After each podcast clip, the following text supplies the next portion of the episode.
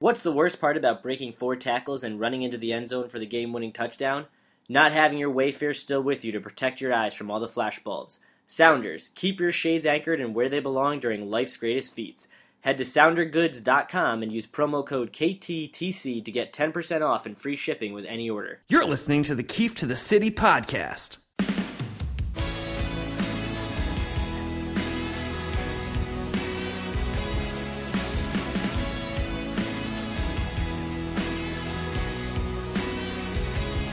Here's Neil Keefe. All right, we're getting closer and closer to the, the real, real holiday season with Christmas and New Year's just around the corner, just a few weeks left of December. And right now, the state of New York sports isn't exactly all that great. Um, but the one thing that is going well for New York sports isn't even, you know, one of the prime, uh, one of the real deal teams being the Islanders, who uh, a lot of their fans are claiming are the best team in New York, which which could be the case right now, and that's how screwy things have been. And here to talk about that and uh, check out the state of New York sports across the board is Brian Monzo, the producer on WFAN for Mike's on, Francesa on the fan, and also on Fox Sports One. Monzo, how's it going today? Hey Neil, what's going on?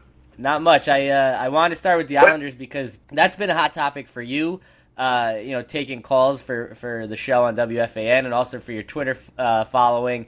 And it just seems like things are so messed up right now in the state of New York sports with the Yankees coming off the back to back bad seasons, the Giants and the Jets being a mess, the Mets just being the Mets, the Knicks are awful. So really, it's only you know you got the Rangers to look forward to, and uh, when it comes to hockey, the Islanders have been even better than them for the first time in, in what feels like our lifetime. Well, I thought you wanted to get into the uh, Yankees non-tendering Slade Heathcott. I did want to I did want to touch on that, but not till later. Oh, okay. Uh, yeah, it's been a, a brutal uh, run here for the uh, New York teams uh, with the exception of two of the three uh, hockey teams. And uh, the Knicks and Nets are awful, despite the Nets beating the, the Spurs last night, which is unbelievable. But obviously, the football teams are an absolute disgrace. But uh, yeah, the Islanders and uh, their very optimistic fans love to uh, run their mouth. well, the I mean, the thing about the Islanders, and I know they've given, you know, they gave the Rangers problems in the only game they played, uh, giving up six goals. And it seems like when the Rangers do lose this season, they're losing, you know, they're giving up four, five, six goals, which is very uncharacteristic of how this team's been built over the last few years, and, and we'll get to that. But when it comes to the Islanders, I mean, you look at that team and, you know, all the young talent they do have where they were able to, you know, stack picks for so long. Um, and, it, and it made us, you know, talk last season before Lundqvist's extension about the reason why maybe he goes there because of their future and because of that team being on the up and up and and now they're finally putting it together. And and it always seems like the Islanders do have these spurts at the beginning of the year where they give you hope. And aside from two years ago when they made the playoffs and lost to the Penguins, this is really the first time in a long time that those fans have got had anything to get excited about. And I know you always talk about how you don't really hate the Islanders because you know during our life they haven't really you know there's not been much to get excited about, so their fans have just gone by the wayside. And I feel the same way. I think it's more you know hatred for the Devils rather than the Islanders. But I, I feel like that hatred is going to start to grow if their fans keep it up. And you know that that aspect of it makes it a very good thing because we all know that hockey is number four in this city. But I think if the Rangers and the Islanders have a renewed rivalry that extends into the playoffs, uh, that juice can really take off because I mean, let's be honest. I know the Devils have their group of fans, but they don't really do much in New York. Um, they don't really have much of a following in New York. So if the Rangers and the Islanders, you know, start up this renewed rivalry, I mean, whenever they played, even when the Islanders were bad, even when the Rangers were bad, the games themselves were good and the fans were into it. But it wasn't a well-known rivalry throughout the league. Like you look at the Blues and the Blackhawks, and you know some of these teams out west that just have these these great rivalries. Uh, the Penguins and the Flyers have become a good rivalry, but lots of ugly games and lots of big things. Uh, we haven't had that, at least in my generation.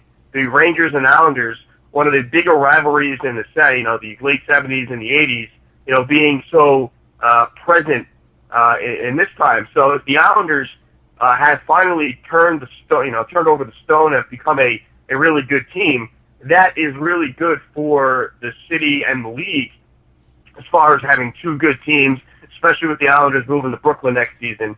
Uh, but the one thing I can't take, and look, I, I, I try not to be a touting Ranger fan uh, you know, I'm always optimistic, but I, I try not to be too much of a, a uh, you know, kind of a, a I don't want to say, uh, I don't know if I can use the word, but a D-bag about it. You know, but these Islander fans, just running their mouths and calling themselves the best team in New York, you know, after 25 games here, is just a little, is a little tough for me to take. And it's not, it, and it's, it's not say they're not playing well because they are, but to tout themselves the best team in New York, looking at all four sports, and look, I know the Giants and Jets are a disaster, and that probably has a lot to do with it. Because if the Giants were playing like, uh, you know, good football, if the Jets were, were at 500, maybe we wouldn't hear this. But to call up radio stations and say, let's talk about the best team in New York, referring to the Islanders, who have been non-existent for 25 years, it's just, you know, how about letting the play on the ice determine and, and garner them attention? Because all that's doing, in my opinion, is basically Islander fans screaming, look at us, we're playing well, begging for attention, and it's ridiculous. Let the play on the ice. People will pay attention if they continue to play well.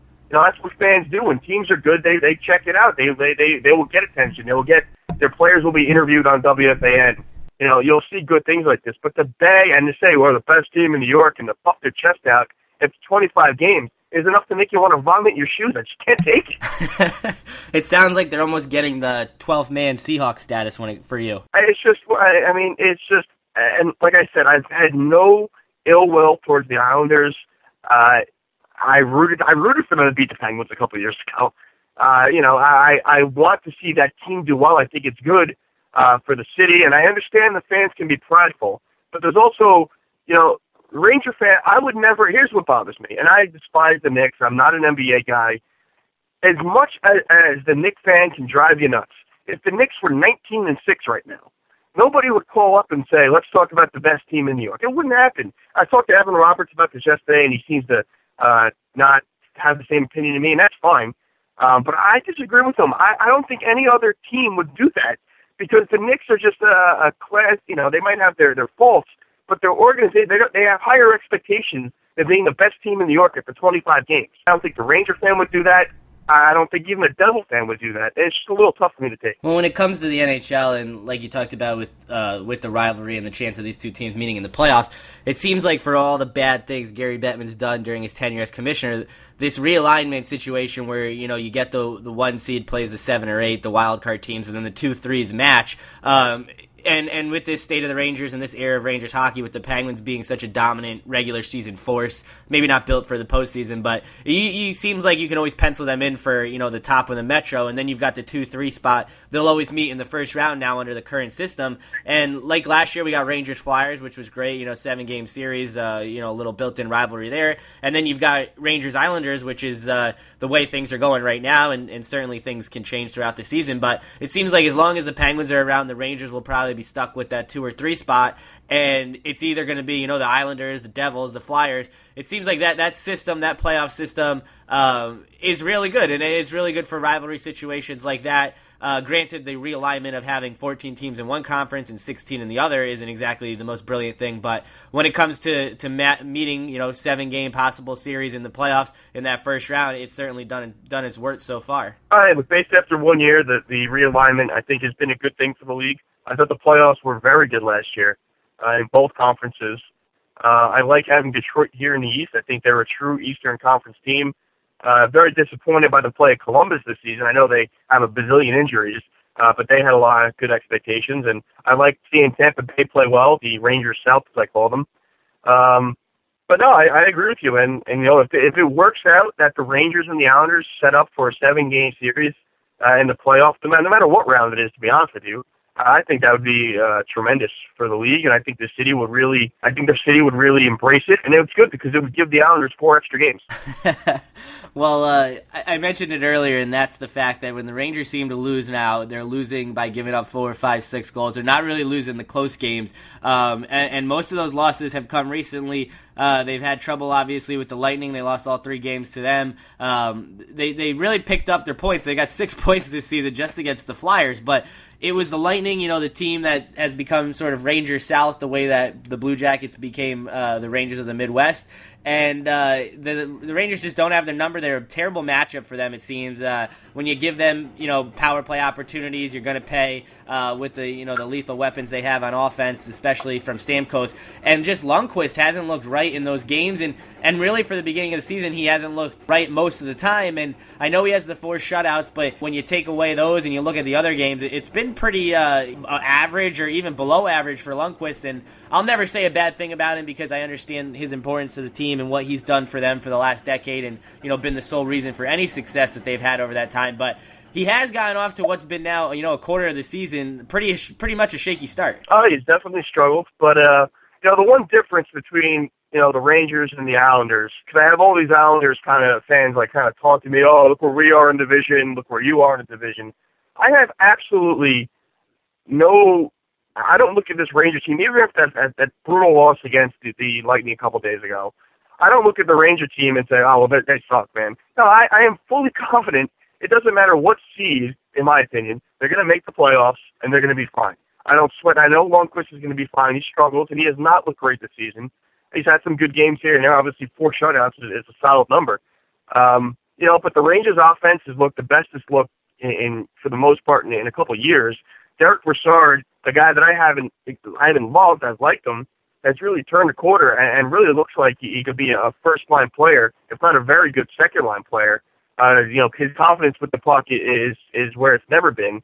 You know, even the great Derek Stepan um, has played uh, much better since he's you know this season. He looks more confident.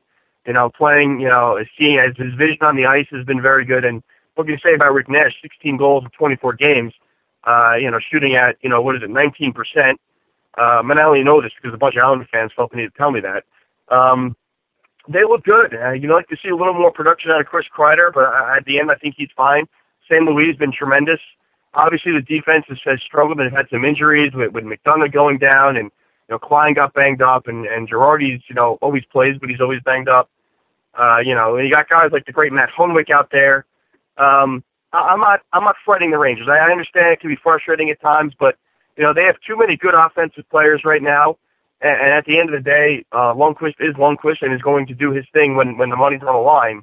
You know, I, I don't fret the Rangers right now. I'm never going to be nervous they're going to miss the playoffs at all this year. Well, with Rick Nash and for myself and yourself and being uh, big fans of wanting him a few years ago when the trade was on the table in uh, February of 2012 and the you know the chance to get him for that playoff push, which they didn't until the summer. Um, it sure feels good now to watch him doing what we expected him to do all along, and, and you know score, and lead the league or be at the top of the league in scoring. Um, it feels like we can finally be justified with our uh, our willingness to get rid of half the team or the entire farm system a few years ago? Well, a first season in New York is always difficult. I, you know, for any player. Uh, he played well his first season in the shortened lockout season. He, you know, he scored over. I think it was. I think it was 21 goals, something like that. You know, he struggled in the playoffs. He's always been battling injuries, had concussions.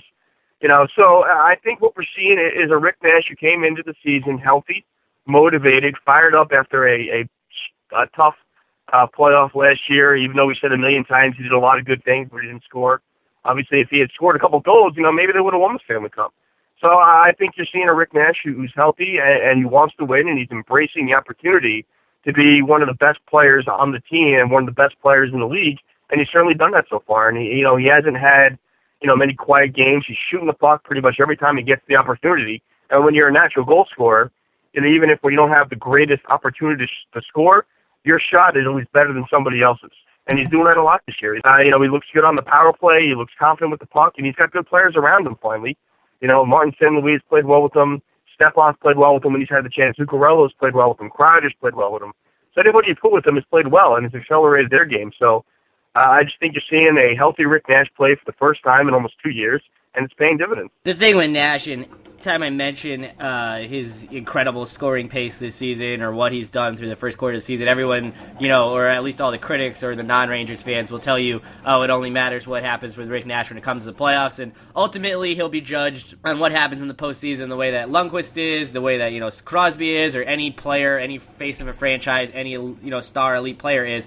And I guess that's fair because of what he's done the last two postseasons, but without him, they're not going to even make the playoffs. So I feel like it's a little different when it comes to Rick Nash, and he he is a, a, very streaky goal scorer, and it wouldn't surprise me, you know, if he goes into a rut now for the next month or month and a half because of his incredible output so far. But um, I, I know that you know when it comes April, May, June, that's when people really you know take a look at what he's doing and, and if he's producing then. So I can only hope, I really hope and pray that he doesn't let up, and when he gets to that point, he continues to do what he's done. Oh, I agree with you, and he's to go. He's to go through a phase where he doesn't score you know, he scores two goals in 15 games. You know, but honestly, as long as the rest of the team plays well, you know, things like that, you know, aren't, you know, that brutal. You know, as long as you know Hagelin bangs a few in there, or Stepan bangs a few in there, or Dominic Moore could score occasionally. You know, things like that kind of will go unnoticed. Now, if the team goes into an entire rut and nobody's scoring, um, you know, obviously, obviously it's a problem. But I, I like you said, it, it, a lot of people are going to judge him on what he does come the playoffs, and I honestly think he's he, as long as he stays healthy, he doesn't get banged up. I think he'll have a much better playoff. I'll be fully confident that Rick Nash will be a, a playoff force this year uh, if he's healthy going into the playoffs. When free agency came uh, in the offseason, and I, I really just didn't want them to sign any of the people that were out there, you know, except for the guys they did. You know, they made deals with Moore, they got Zuccarello back. Um, they, they kept the guys they should have kept. I was totally against that Girardi extension last season. Um, but, you know, when it came to Pouliot and Boyle and Stralman, I didn't care if they re-signed any of them. I really didn't want them to. And now you look back at you know the first quarter of the season. Um, what do you think of you know this Rangers team without those guys? And do you think it's really made that much of a difference with not having them? Uh, no, Pouliot signing, uh, not signing him didn't bother me.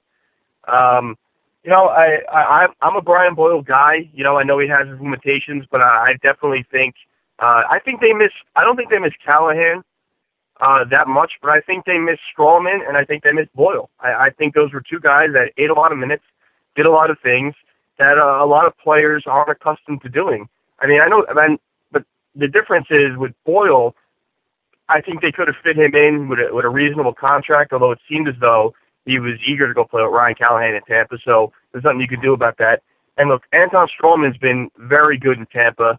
He's become kind of an offensive type defenseman. He's a big minutes eater. And the Rangers could obviously use something like that. And they kind of created him into what he is. I mean, he is now a very formidable defenseman. But I don't think the Rangers could have signed him to that contract. I don't think anybody could have, except for the Lightning. So as much as the Rangers, I think, do miss Anton Stralman, I don't think. I mean, I don't think they did a bad job by not signing him because he's getting four and a half million dollars a year, and I don't think the Rangers could have afforded that. The only thing I guess you could say about uh, Vigneault so far this season is his uh, you know inability to keep that you know that fourth line together, and he keeps shuffling the lines. And while some have seemed set for the last couple games or so, it's a fourth line that he continues to you know mess with. And when he said you know that Anthony Duclair to stay on this team had to be a top nine guy, which didn't hold true because he's been a top nine guy. He's been on the fourth line. He's been in the press box a bunch. Um, it just seems like, granted, he's been out a few games now with t- uh, Tanner Glass being out. I was against that signing from the get go, and I think his play through the first quarter of the season has only proved that you know that much more. You know, where do you stand on Tanner Glass continuing when he's healthy to get in the lineup to get these fourth line minutes, which could be going to someone who actually holds value to the, this franchise now and in the future, and could be you know getting valuable time playing in the NHL rather than a guy who we already know what he is and that's basically one of the worst even strength players in the entire league. Well, I think it's a guy you signed because he, you know, he has a, a history of being physical and you know killing penalties occasionally. But yeah, I mean, but yeah, I mean, look, you look at the positive. He's not getting a ton of money. Um, I know it's a couple a multi-year deal. Um, you know, if you have to eat that money, then then you will. But I, I, I guess I, I agree with you in that aspect. You'd like to see somebody else getting, you know, getting in there. I've liked what I've seen from JT Miller since he's been recalled. Uh, I've liked what I, I've never been a Jesper Fast guy. I think the last two or three games he's looked like a different player. Um, you know, maybe building up some confidence playing down in, up in Connecticut. Um, so yeah, no, I, I don't disagree that the uh, look. It's hard for me to judge a signing be- before we see the the product on the ice. But uh, I think what you're seeing is that while it's too hard to say whether it's been a completely bad signing, there's obviously some other options that give you a little more uh, than what Tanner Glass has given me so far. And I think the other part is that Tanner Glass uh, fan club, their whole reasoning is that when he's in the lineup, you know, you don't have guys who shouldn't be sticking up for their teammates doing it and putting themselves in, you know, in the line of fire and having potential injury. You know, if someone takes a run at uh, any player and you have Rick Nash stepping up and, you know, dropping the gloves, obviously that's not a situation you want and and Glass sort of makes that possible. But with the way the league's going now, fighting continuing to diminish, and the role of sole tough guy, sole enforcer not being really in the mix, to be a tough guy or an enforcer now, it sort of has to be um, a complement to the rest of your game. It can't just be the only part of your game. And I feel it like the guys like Tanner Glass are just getting phased out and it almost seems like a stretch and, and you're trying to live in the past of, of the way that teams should be built and the way the team should be playing by having him in the lineup. No, I, I agree. And if you could find a way to keep guys like Fast and Duclair and JT Miller, who are obviously the Rangers uh, view, at least at least Fast and and and Duclair, I still think that JT Miller's future is up in the air. He's had a couple chances. I don't want to say this is his last chance to really stick on the roster, but I, I definitely think that they're looking at him saying, listen, listen, kid, we know you have talent. You've performed well in the AHL. It's got to translate here. And I think it has these couple games back here. But I think obviously what the Ranger fan and what the Rangers probably want are guys like Fast and Duclair and, and Miller in the lineup, and them able to trust these guys, you know, with minutes and, and with opportunity. And I think all their talent levels are much higher than a guy like Tanner Glass. So I, I definitely don't disagree with that. Um, but at the same time, I, I understand what you're saying earlier about a guy that could stick up for your players. And none of those three guys are, are someone you kind of put in that position. You know, they're called kind of small and skinny and fast. Uh, it's not really uh, the build of Glass. Glass is bulky and you know he, he could drop the gloves. But like you said, that that player is almost becoming limited these days uh, with, with the lack of fighting and uh, and and whatnot. So I definitely, like I said, I definitely understand why you'd want those three players in the lineup over Tanner Glass. I think the thing with JT Miller that's weird is you know his production at the AHL level is so good. You know he's basically a point per game player there, and then when he comes up here, whether it's because he's not given the right opportunity, not playing with the right people, uh, his you know his credentials being the first round pick and what he's done in the AHL seems to fit in with a guy who should be a you know first or second line player, and maybe that's not the fit right now for him because he hasn't shown enough to you know break the lineup in that sense, and the guys above him, uh, you know, on the on the ladder are, are so much better than him. But um, it's just a weird case with him, and and I don't know if he's gonna you know end up being one of these quadruple A guys where they're you know too good for the AHL but not good enough for the NHL. And he almost reminds me of you know going back like a decade or so of Jamie Lundmark. Um, I actually have a Jamie Lundmark jersey. Um, yeah, I look. I, I think with I think Lundmark's another guy. He got injured early in his career. I'm not sure he ever recovered from that and really turned into the player that uh, you know the Rangers obviously hoped for. They traded up to get him in the draft. Uh, too, they traded Marc Savard for him um, in, a, in a package. But um, no, I, I, it's a it's a fair comparison. We haven't seen a, a, a bad JT Miller injury yet to really stunt his growth. Um, I think JT Miller's a guy that, like any youngster, he's just got to play. You know, I, I hate when they bring up a guy and they, they let him play two games and then they put him in the third game, and he kind of struggles, and that's the end of it. You know, then he's, he's benched for two games, and he's sent down to the minor leagues. Now, I think he's a guy that you're either going to play him, and you're going to deal with what he is, and let him make mistakes, or he's just not going to be in the team. And they kind of did that with Chris Kreider. They put him in, they let him develop. He still has his struggles here and there, but he, he's an everyday player, and he gets good minutes. And I think that's something that has to do with JT Miller because at times when he's on the ice, he does some really good things. I mean, he's physical. He's not afraid to go into the corner. He can move the puck. He can be patient with the puck. He has a nose to kind of put the puck in the net when given the opportunity. You know, so I, I think there's something there, and the Rangers got to figure out what it is and how it can translate to the NHL game. I think the other thing with him that's frustrating is like when he does score, it seems to be almost in spectacular fashion and I, remember going back um, either last year or the year before. He had that you know crazy breakaway move against Rask, uh, when they played the Bruins. And I remember when he got called up uh, two years ago, he had that you know two goal game uh, against the Devils. And it seems like you know when he is on and when they are giving him the chance to produce, he does it. It just like you said, I don't get why he comes up for you know a couple games and he gets sent back down right away. He comes up for a couple games, gets sent back down, and and that was sort of exactly what they did with Kreider, where they constantly had him going between Hartford and New York.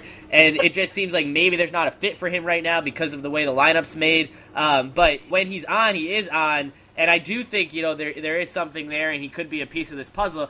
Now with some of the other young guys who have been given chances, and they've sort of been on the you know the New York Hartford shuttle, but to a lesser extent, you've got Dylan McIlrath on the defensive side, and it just seems like I don't know if what the Rangers really have there on the defensive side, and, and that could play a role as we get you know into next season, this off season coming up because of the Marc Staal situation. Uh, I guess at this rate with McIlrath, we should have expected to see a lot more by now. Yeah, I think Dylan McIlrath's been a big disappointment. Now again, another guy who's had some injury issues, you know, but I think he's he's really limited in what he can do. He's not a great skater. You know, he doesn't. He's not an offensive defenseman of any kind. You know, he's kind of that limited defensive role five, six defensemen. It's a shame they used the first round pick on him. You know, you take chances in the first round. Sometimes it works, sometimes it doesn't. It's just you, know, you can't really dwell on it. Um, but I definitely think he's a guy that you know they if he if they thought he was good enough, you know, to be in the league, he'd be getting more looks than he is, and he's not getting any. You know, JT Miller, they obviously think there's something there, so they continuously give him opportunity. You know, you barely see McIlrath unless there's some kind of major uh, injury issue, and they got to they really need to bring somebody up. He's not even getting a look He's not coming up here playing six, seven games, getting called down. He's consistently down in, in Hartford. Uh, he's not really, you know, sh- lighting things up there. Uh, I'm pretty confident in saying, and I hope I'm wrong, that I, I don't think Dylan McIlrath, at least in New York, has a real future in the NHL like I said, that will come into play, you know, in this offseason going into next season, and, and that's certainly the uh, you know the pending free agency of Marc Staal, who spent his entire career here. And you know, what's your early forecast of what's going to happen with him? Um, depending on whether the money's there, whether they can move some things around, uh, he's probably going to be looking for you know that Dan Girardi esque deal. Uh, so Marc Staal, is this his final song with the Rangers? I think he's going to be back. Um, you know, for a while I didn't, you know, but his game has gotten a little better every game. You know, he's someone you could trust. I know he, I know he had. A, I, I think he had a brutal Stanley Cup final last year. A lot of the defensemen did, but I, I think that had a lot to do with, you know, just playing a long season. You I, so I can't, you know, completely bury him for that. You know, but I, I'm always partial to guys that have played their entire uh, career with with the Rangers. You know, they drafted him. He's been a he's been a good player for the team. You know, he had that horrific eye injury. He fought back. He had a concussion issue. He fought back to come back and play. Um, you know, so I think unfortunately for him, you know, he could have been so much better than what he is, but he's still a solid defenseman. You know, he can still make things happen offensively occasionally. You know, but can eat up big minutes. You can traditionally, you know, you can trust him with the puck. You know, so I think, you know, for a while I thought it would have been a good idea to move him, you know, just for a, financial standpoint, and there may be some better options out there. But what you're seeing is that, you know, defensemen are hard to come by, at least quality defensemen we're talking about guys like McIlrath and, and Allen, you know, Hunwick and Kostka, these guys that are kind of bouncing out of the lineup. You know, Staal's a guy that's consistently in the lineup when healthy, and he consistently he's, he's good enough that he could play every game and he could be confident with him back there. He could be a, a top pairing or a second pairing. You know, I think he's kind of earned his way to stay with the Rangers if they if they could fit him in uh, financially, and and, and he, I think he's he's earned a multi-year contract, and I'd be very comfortable and confident with him uh, staying back here. I figured we get to the uh, you know your favorite part of whenever we talk, and that's the uh, the gambling aspect, the team degenerate stuff that uh, has seemed to you know overtake Twitter. And every time I look, you know, there's like 50 million picks going on between you and the other people that are involved in that. So I mean, that's sort of like a relatively new thing. Yeah, it's just something a, a friend of mine. He actually started it and kind of included me in it.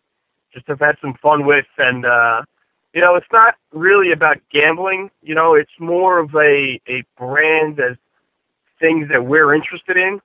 Um, we like. Yeah, I know people go out there and make picks and they guarantee wins and you know they they they make people pay for their picks and that's not what we're doing. We're just having fun with things that we like. You know, we we we make plays, we make you know wagers and um have some fun. You know, gambling's a, a, a, a sports gambling something that you know, is getting to be bigger and bigger, and you know they're waiting for legalization in certain states. And you saw what uh, Adam Silver, the NBA commissioner, wrote in the New York Times a few weeks ago. You know, it's something that's going to happen.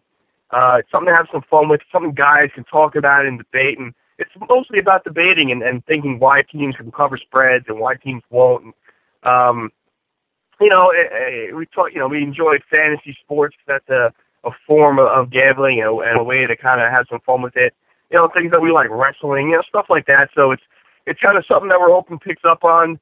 Um, it's it's nothing we take too seriously. It's just more about having fun and, and you know being like a dude and things that guy you know guys like us kind of enjoy.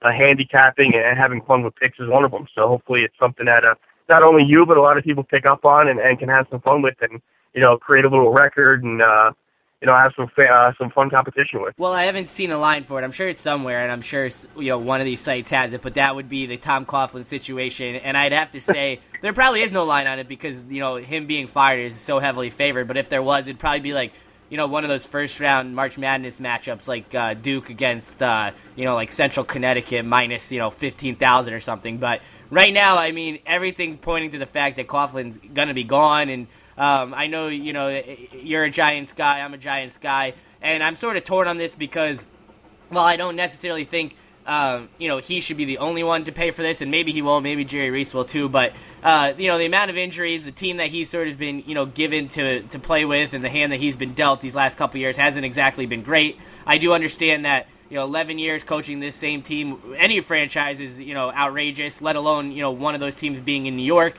um, and that he is the oldest coach in the NFL. So there's a lot you know going against him. And the really two things going for him are those two magical Super Bowl runs, which no one will ever forget and no one will take for granted. But I guess I'm okay if he were to return. It doesn't seem like that's even possible at this point. So um, if he comes back, you know, I'm all for it. If he gets fired, I guess I have to be for it because if you're not going to do it now, when are you going to do it? And look, with any team in any sport, it doesn't matter how successful a coach has been.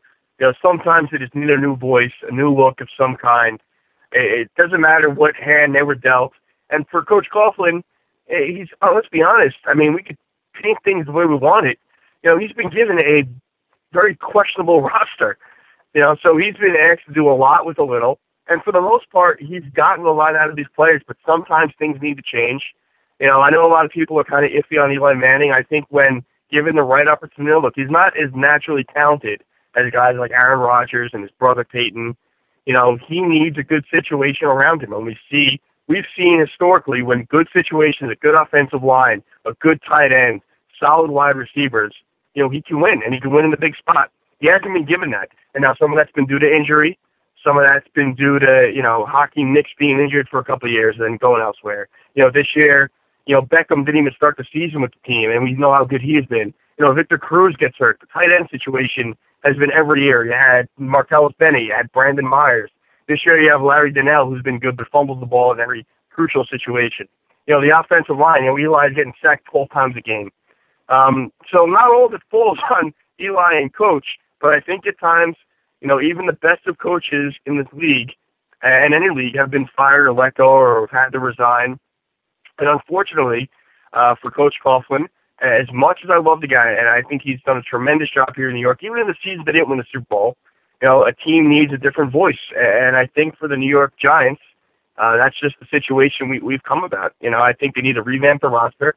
I think they need to revamp some of the front office and the coaching situation. Well, if he does go uh, at the end of this season, I know there's been a lot of talk about the situation because uh, he's not tied to the offensive coordinator. I guess he's sort of tied to Perry Fewell. What is the name right now? You know, if you had to pick one guy, who is the next guy? It seems like either it's going to be you know one of these up and coming college guys. It doesn't seem like the Giants will go out and get a big name person. Um, and if it's not Ben McAdoo, who's also been rumored, it seems like he's going to have to at least be a prerequisite to the new coach, and that they're going to have to sign off and say this is going to be my offensive coordinator. Well, here, here's the one one of the possibilities, and one of the things that kind of you know gives Coach Coughlin uh, one reason he may stay and hang on and continue to be the coach is because their options are very limited. You know, the Giants are a proud organization. They're one of the, the featured teams in the league. Um, you know, and, and they have some proud owners, some good owners who really put the football team ahead of everything. You know, but they're also loyal to their guys and they want to do what's best for the team. And there may not be a, a better option than Coach Coughlin right now. I mean, you don't know what any of these college coaches are doing. I know you hear a lot about the Notre Dame coach, um, you know, but you don't know what these college coaches they could translate to NFL coaches. Um, you know, Jim Harbaugh, you know, you're hearing about him in San Francisco, and you know the Jets are possibly an option. Uh, the Raiders are obviously an option. You know, who knows? Maybe the Giants will somehow get involved with that. You know, so I have no idea who would. And you hear about these old retired coaches you know, Cowher and Gruden. I don't think either one of those guys want to coach again. So, you know, that might be the one reason that Coach Coughlin hangs around because the options are very limited for someone to replace. And if he goes, does Jerry Reese go as well, you think? Um, I look at it like this. He he's brought in some good players, but do you want Jerry Reese to pick the next coach of the Giants? And I'm not sure or be part of that because obviously at the end it's the owner's call. Um, and I'm not sure people want I'm not sure how confident people are with him making that decision. So I, I think for him, you know, my guess at the at the end of the day, as a lot of people like to say, uh, my guess is he stays within the organization, but but there's another GM in place next season. All right, Monzo. Well, it's always good to talk, and uh, we'll have to talk more certainly as we get closer to the holiday season, the turn of the calendar. Uh, we'll see what the Rangers bring us as they head into the new year. Um, it's good to have you on, and hopefully, you know, the team degenerate stuff continues to go your way, and you can finish football on a strong note. Oh, thank you. And how about uh, you didn't talk about my fantasy team winning two divisions in two titles in two years. I, I can't. I don't really want to talk about that league because uh, the way I finished, it wasn't exactly uh, you know anything to be proud of. Yeah, you had a good run though. You were you were in the playoff picture most of the year. Yeah. All right, Mons. Thanks again. We will talk to you later.